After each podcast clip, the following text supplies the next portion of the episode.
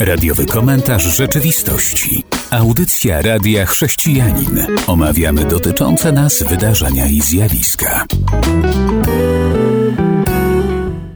Miło mi przywitać słuchaczy w kolejnej audycji i również przywitać Wojciecha. Witam Cię, Robercie, witam Państwa. W pierwszej części chcemy mówić o sytuacji na Ukrainie, o Rosji i może już do tego od razu przejdźmy. Wojciechu, słucham. Zacznijmy może od wypowiedzi patriarchy Cyryla I, bo jak obserwujemy media, sytuacja w Ukrainie trochę się zagęszcza. Odbyły się referenda, odbyły się takie rzeczy, które są nieuznawane przez cywilizowany świat, można powiedzieć. A Putin ogłosił mobilizację, też o tym słyszeliśmy. I patriarcha Cyryl postanowił się wypowiedzieć w tym temacie i porównał ofiary żołnierzy do ofiarowania Jezusa Chrystusa, tak to wyraził, że wojna tutaj powoduje to, że każdy, który zginie w czasie walk, to jego grzechy zostaną zmyte przez tą swoją ofiarę. No, mam wrażenie, że człowiek trochę już odjechał z tym swoim ideologicznym byciu agentem KGB, bo widzę, że dostosowuje swoją naukę do aktualnych potrzeb Kremla.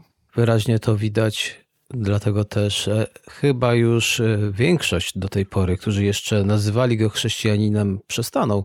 Dlatego, że on z chrześcijaństwem w słowach, bo nie mówię o życiu, ma coraz mniej wspólnego. Zaczyna być wręcz zwolennikiem jakichś chyba innych poglądów, ale w ten oto sposób odsuwają się od patriarchatu moskiewskiego co za tym idzie, są na pewnie księża bardziej pobożni i normalni, którzy boją się pewnie coś więcej powiedzieć, choć na pewno są tacy, którzy ich sprzyjają, ale odsuwają się prawosławnie w innych krajach, a estoński minister spraw wewnętrznych nakazał metropolicie Jewginiejowi, czyli takiemu prymasowi estońskiego kościoła prawosławnego, aby się zdystansował od patriarchatu moskiewskiego.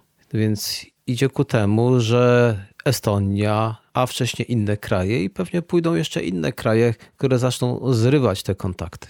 No tak, tutaj właśnie widzimy, że coraz więcej krajów zaczyna odsuwać się od Rosji przez jej tą upartą, można powiedzieć, politykę agresji.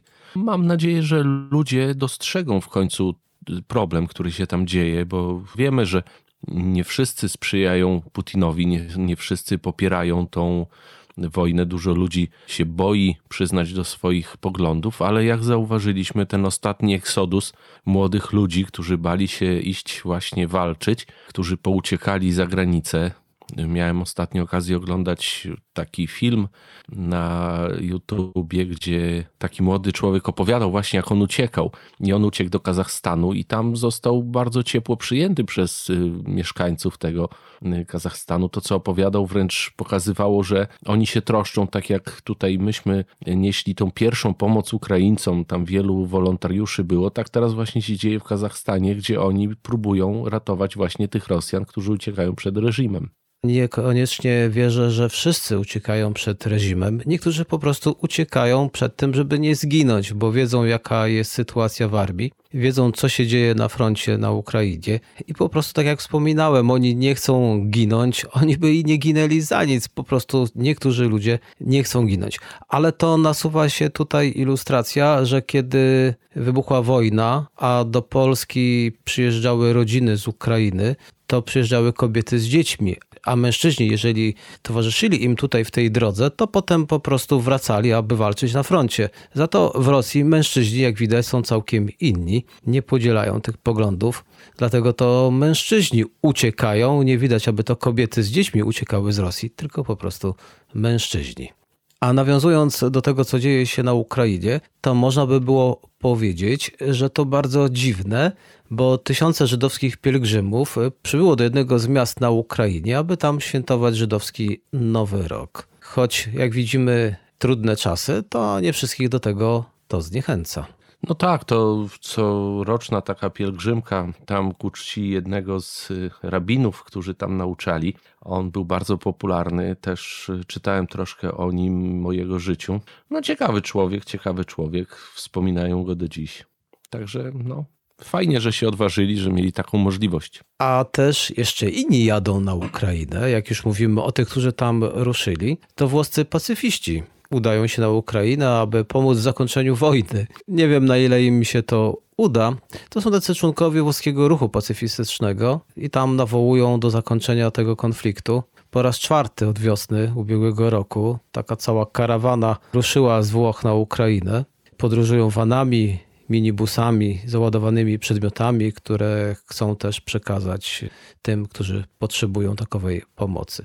To a propos kolejnych, którzy jadą na Ukrainę. Ludzie mają, jak widać, wciąż różne cele w wyjazdach na Ukrainę. No tak, to, że wiozą pomoc, to jest fajnie, ale to takie protesty chyba bardziej byłyby potrzebne w Moskwie, chociaż tam podejrzewam bardzo szybko zostałyby zgaszone. Tak, zapewne tak właśnie by było. Konwój zatrzymał się w Czerniowcach na zachodniej Ukrainie i tam właśnie dostarczyli tę pomoc humanitarną i też uczestniczyli w seminarium na temat pokoju, które zostało przeprowadzone przez jednego z profesorów. Ale teraz y, jeszcze jedna informacja, która do mnie dzisiaj dotarła i nie wiem, czy o niej to słyszałeś, że Federacja Rosyjska zamawia tabletki z jodkiem potasu. No tak, to jest od pewnego czasu bardzo mocno nagłaśniane. Na Ukrainie też rozdają i u nas służby też już podobno takie tabletki dostały.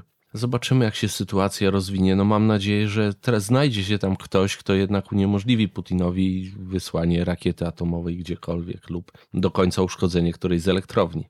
To, że w Polsce czy na Ukrainie, to mnie to nie dziwi, bo spodziewamy się przeróżnych rzeczy, ale mówiono nie, to się nie zdarzy, to straszy. No, jeżeli straszy, to teraz ten straszak może wywołać więcej emocji, dlatego że rosyjska agencja na złożenie odpowiednich ofert przewidziała zaledwie 4 dni. Tak relacjonuje to Polsat News, powołując się na światowe media i to ma być zakup o wartości 5 milionów rubli. Tak więc jest jakiś powód pewnie do obaw i tutaj to taka moja myśl. Chrześcijanie w krajach, gdzie są prześladowani z powodu Jezusa, mają wciąż obawy o swoje życie, więc my możemy teraz, to może dziwne co powiem, ale możemy choć trochę, może teraz zrozumieć tych, którzy mieszkają w krajach, w których dominuje islam, gdzie trudno im jest się przyznać do Jezusa, bo mogą być ukarani. Więc takie trochę obawy, które towarzyszą Polakom, mogą pokazywać, że w takim stanie, albo często jeszcze w większych obawach o swoje życie, żyje na świecie bardzo dużo ludzi. A teraz zapraszam słuchaczy na krótką przerwę, po której chciałbym jeszcze nawiązać do sytuacji na Ukrainie.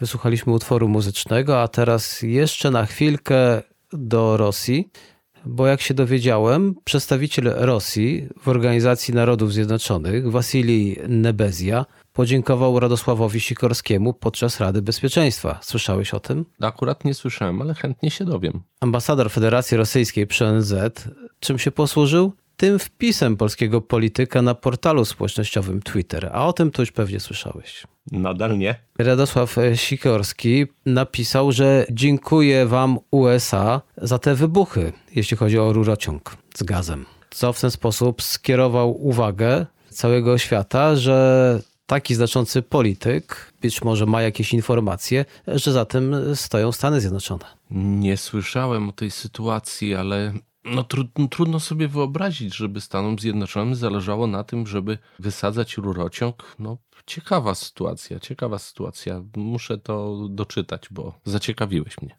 A ja dlatego o tym mówię, bo słowa w ustach znaczących osobistości, polityków, czy tak jak tutaj wspominaliśmy Cyryla, no mają inną moc niż w ustach czy w serwisach społecznościowych, gdzie piszą po prostu zwykli, przeciętni obywatele. Dlatego potem się poznaje mądrość tych ludzi, którzy przewodzą, czy to jeśli chodzi o religię, czy jeśli chodzi o politykę. No i tutaj Radosław Sikorski się nie popisał. Naprawdę jest to powód, aby modlić się teraz, szczególnie teraz, o polityków, o rządzących, o opozycję w naszym kraju. Polska potrzebuje naszych modlitw. No zdecydowanie, bo sytuacja naprawdę się komplikuje. Mam wrażenie, że opozycja też nie do końca to wszystko dobrze spina i przedstawia, bo mam takie wrażenie, że chodzi przede wszystkim o odsunięcie od władzy partii rządzącej, a nie widać na razie jakichś programów naprawczych, jakiś, jakiegoś programu, który oni chcą zrobić, czy to z innych partii, bo mówię ogólnie o wszystkich. Może to jeszcze za wcześnie przed wyborami, no ale jednak te partie opozycyjne powinny już coś pokazywać, co chcą zmienić, jak chcą zmienić, żebyśmy też wiedzieli, na czym stoimy jako obywatele. Wiemy, że Zależy im na tym, aby odsunąć Prawo i Sprawiedliwość od y, władzy, a to chyba trochę za mało, aby zaoferować ludziom, którzy chcą pójść i głosować. No ale to już zostawiamy. Wojciechu, przechodzimy do kolejnych informacji. Słucham.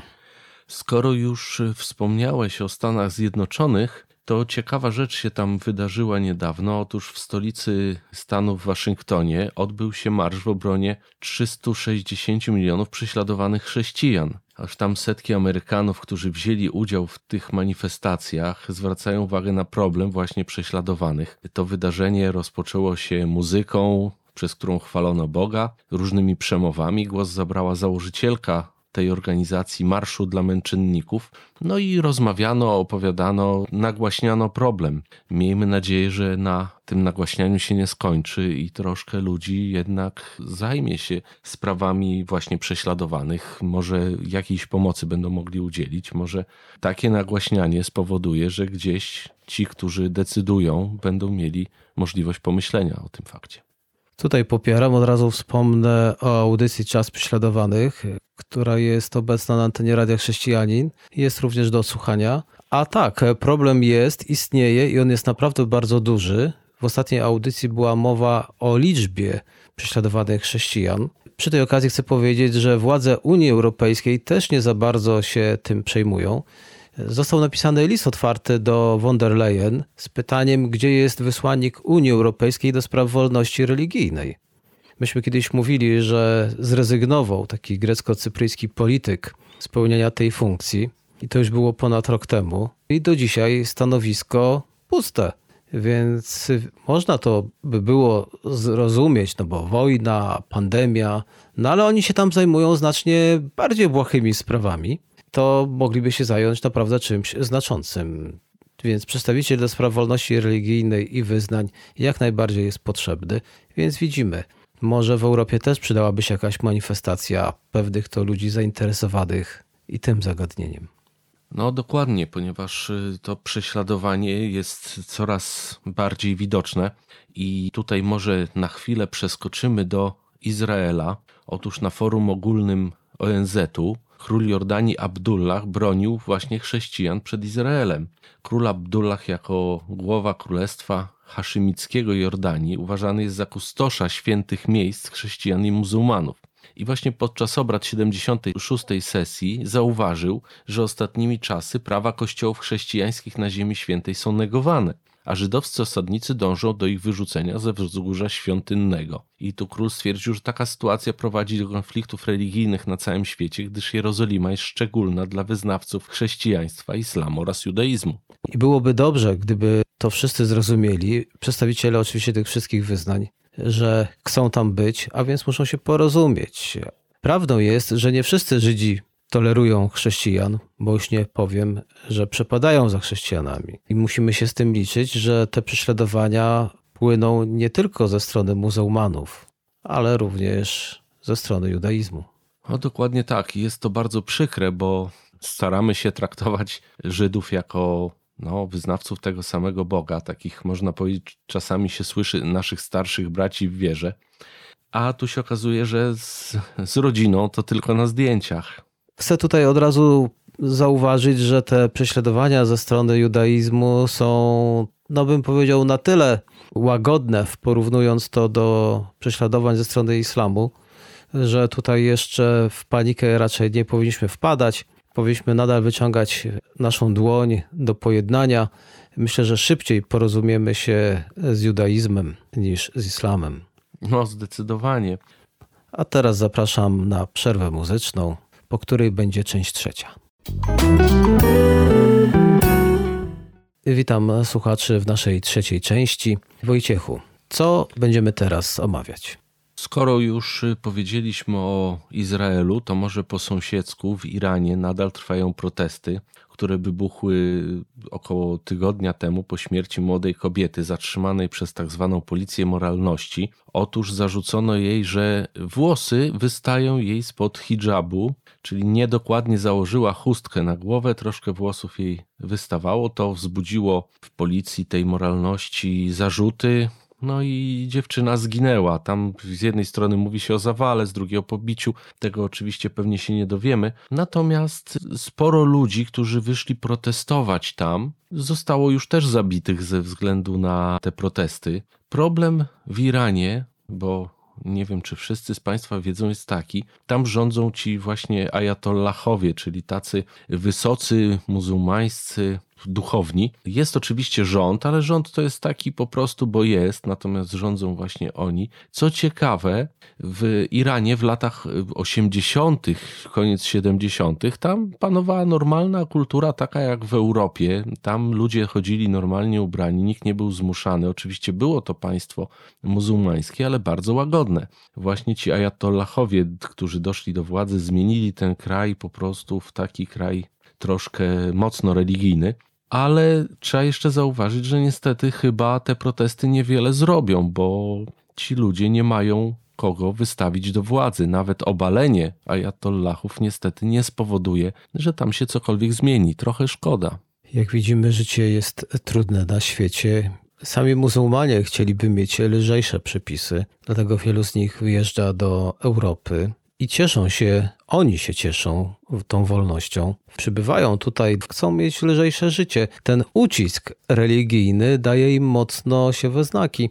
No wszędzie, kiedy do władzy dochodzą religijni wataszkowie, jakakolwiek by nie była to religia, to mają taką tendencję. Ktoś przy władzy chce teraz dyktować wszystkim innym, co mają robić, jak się ubierać i zaglądają też pod kołdrę. Jeżeli mówimy już o trudnej sytuacji, to chciałbym choć króciutko wspomnieć o Afganistanie. Teraz z ekranów telewizorów zniknął ten kraj, a tam wciąż sytuacja dosyć jest trudna. Ale w tym kontekście chcę powiedzieć, że Azja Centralna, do której uciekło wielu afgańskich uchodźców, teraz oni chcą ich z powrotem deportować do Afganistanu. To powiem szczerze, smutno będzie tym ludziom i ciężko, bo z powodu przejęcia władzy przez talibów rok temu wielu afgańskich chrześcijan zdecydowało się na opuszczenie kraju i ucieczką do krajów Azji Centralnej, a teraz jak wrócą, to w ogóle będzie z nimi nie najlepiej. Jak widzimy na całym świecie dzieją się naprawdę smutne rzeczy. Zdecydowanie. No, ciekawe, czy może zwrócą swoje oczy ci chrześcijanie w inne miejsca, może niekoniecznie do właśnie tego kraju, z którego uciekali. Może się pojawi taka okazja. No, módlmy się o to, żeby Pan Bóg pokierował ich krokami, żeby ich ochronił. A teraz przejdźmy do kolejnej informacji. Słucham Wojciechu. To wróćmy na chwilę do Stanów Zjednoczonych. Otóż y, tam w mieście Filadelfia zgromadzili się studenci z katolickiej agencji, to jest Catholic News Agency, i odbyli spotkania, takie spotkania synodalne pod auspicjami arcybiskupa Nelsona Pereza. No i żeby uczcić, jakby to pokazać na Facebooku, że taka impreza ma miejsce, zatrudniono pewną niewiastę, która zrobiła grafiki. I zawrzało, ponieważ y, tutaj na tym koncie z tego zgromadzenia, tego synodu pojawiła się grafika, która przedstawia między innymi kobietę w ornacie z koloratką oraz mężczyznę ze znakami symbolu ruchu LGBT, którzy mają złączone ręce i postaci tańczą na tle kościoła, a z ich ust wydobywają się napisy Jesteśmy przyszłością, a przyszłość jest dzisiaj. No i ta grafika wzbudziła bardzo dużo kontrowersji, bardzo dużo różnych wypowiedzi, które no, wskazują na niezadowolenie wyznawców Kościoła katolickiego, że tak zostało to zwizualizowane. Środowiska, które wierzą w związki jednopłciowe, a nawet trzeba byłoby powiedzieć, to już idzie dalej, zaczynają mieć dużo do powiedzenia, dlatego że jest prawo do wolnego wypowiadania się i wyznania, więc będziemy o tym słyszeć. Media istnieją, te media również podchwytują te tematy i o tym mówią, więc to wszystko przejdzie przez cały świat i są ludzie, którzy się ostaną, przed dziwnymi poglądami, które nie pochodzą z Bożego Serca, ale będą też tacy, którzy się tego chwycą. A często jest to wynikiem jakiegoś błądzenia, jakiegoś zwiedzenia. Tu mogę powiedzieć, że czasami ktoś ma problem z czymś, nie widzi sposobu wyjścia, no to będzie starał się jakoś to uzasadnić i wytłumaczyć. I tacy pseudoteolodzy zaczynają ugruntowywać ich w tym rozumowaniu, które oczywiście jest niewłaściwe. Więc gdzie są ci chrześcijanie, którzy mogliby wyjaśnić, jak się sprawy mają? Nie mówię o Ameryce, ale mówię o całym świecie. Ten głos pozostałych chrześcijan powinien być słyszalny, ale nie głos grzmiąco gromiący, tylko głos miłości, głos chęci wyjaśnienia, zrozumienia i chęci pomocy.